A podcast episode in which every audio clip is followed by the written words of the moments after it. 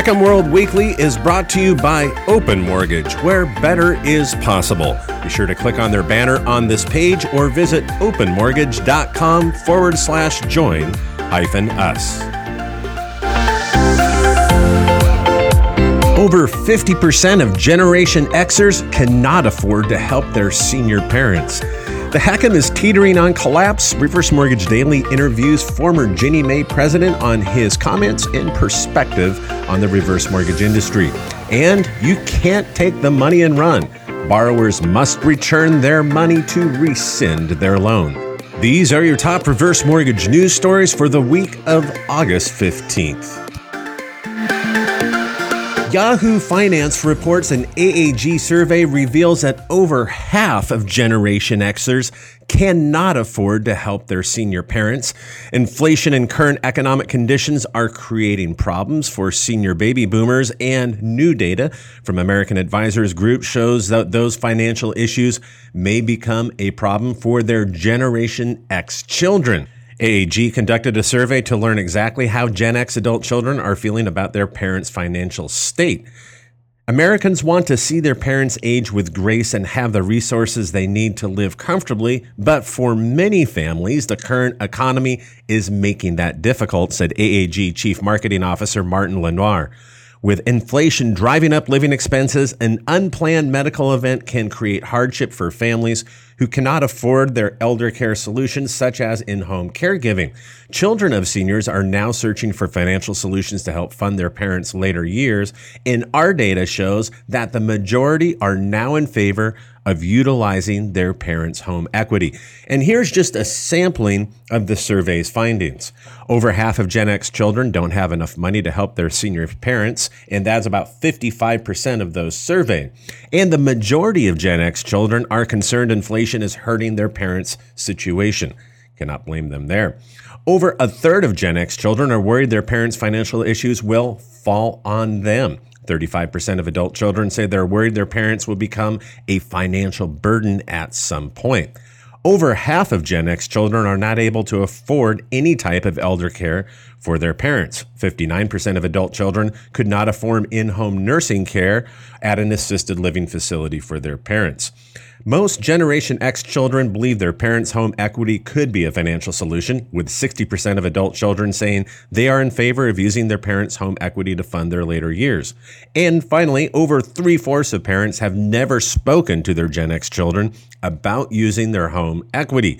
76% of adult children say they have never discussed utilizing home equity to fund their retirement years. And I think the takeaway from this survey is perhaps the more effective marketing is to reach out to the Gen Xers. Yep, folks my age who have aging parents and they have the concern of being able to fund their medical emergencies and their caregiving needs. To be honest, when I read the comments of former Ginnie Mae President Ted Tozer, I was a bit shocked. Tozer served during the height of the housing crisis in late 2009 through the inauguration of Donald Trump in January 2017. And on August 5th, in a mortgage blog entitled City New Time, Tozer commented that the reverse mortgage industry was, quote, teetering on collapse. Those are strong words indeed that led me to forward the article to a trusted industry watcher. Reverse Mortgage Daily interviewed Tozer in their most recent podcast to get a better idea of his perspective and the challenges that may have led to his comment that the industry is on the verge of collapse. Reverse Mortgage Daily asked, What is your assessment of the state of the industry today? Tozer replied, The way I see it now is that it's at an interesting crossroads from a lot of different aspects. The cost of servicing and dealing with all the issues around FHA's curtailments and the cost versus what they can receive in compensation, those issues are what I think are causing some real challenges in the industry. And also, the overall origination volume is not really very strong to the point where, again, you're not bringing in new servicing and bringing in new loans, which are really critical. RMD then asked, while at Ginnie Mae, what perspectives of the HECM and reverse mortgage did you form? And Tozer went on to explain that Ginnie Mae was front loading income without having the servicing fee. And he said that was an unsustainable model at that time, which led Ginnie Mae to implement a minimum servicing fee. RMD then asked, What about your comment about the HECM being on the verge of collapse? The question that I certainly have. And Tozer said, I'm talking about the back end issues and that the fact that you have various subservicers that are having a tough time. Because what I hear from them is, for example, they need to raise their fees to cover the cost of trying to keep up with all the FHA requirements and to be able to minimize curtailments for their clients. And he added, but they cannot pass on those price increases because there's not enough income on the revenue side that was set aside. So the whole industry is having this real problem because you need to get the new loans in that have the big revenue streams on them because of the fact that these older loans are just putting the whole industry in a tough position on the servicing side. Now, here's a really interesting and I would say educational point that Tozer made in his interview with Reverse Mortgage Daily.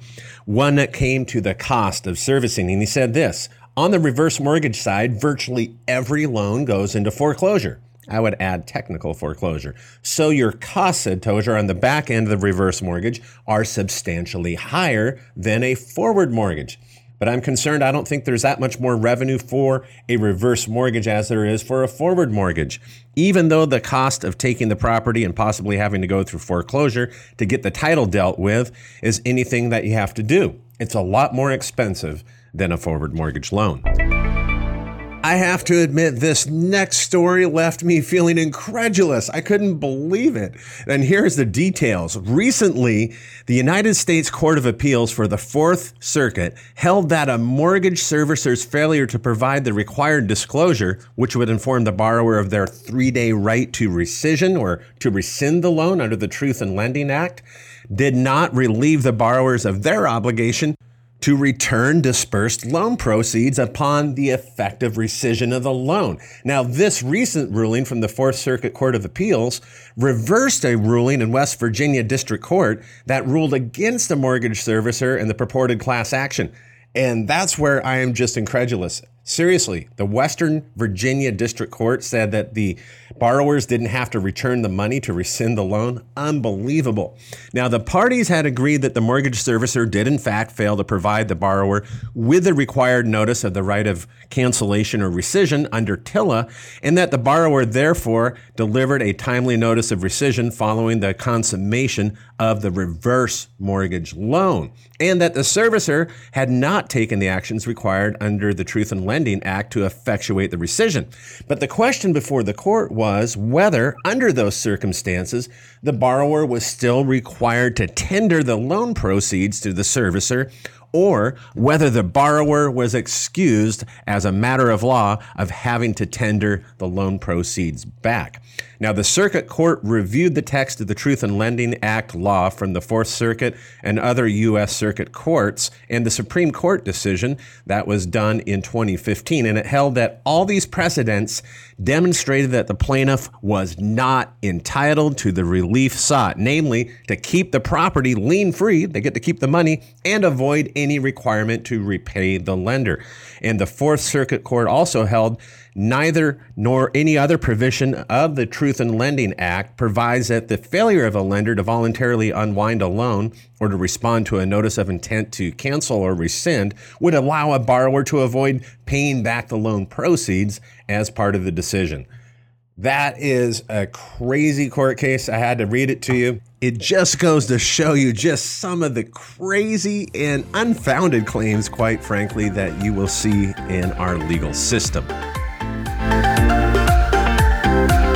Thank you for joining us for another episode of HECM World Weekly. If this is your first time, you want to hear that we have even more content for you at hecmworld.com. There you can find our weekly video series, our monthly top 100 retail HECM lenders report, and weekly blog articles. Be sure to go there and subscribe. Again, thank you for joining us. And don't forget, Apple users can listen and subscribe on iTunes. Have a great week.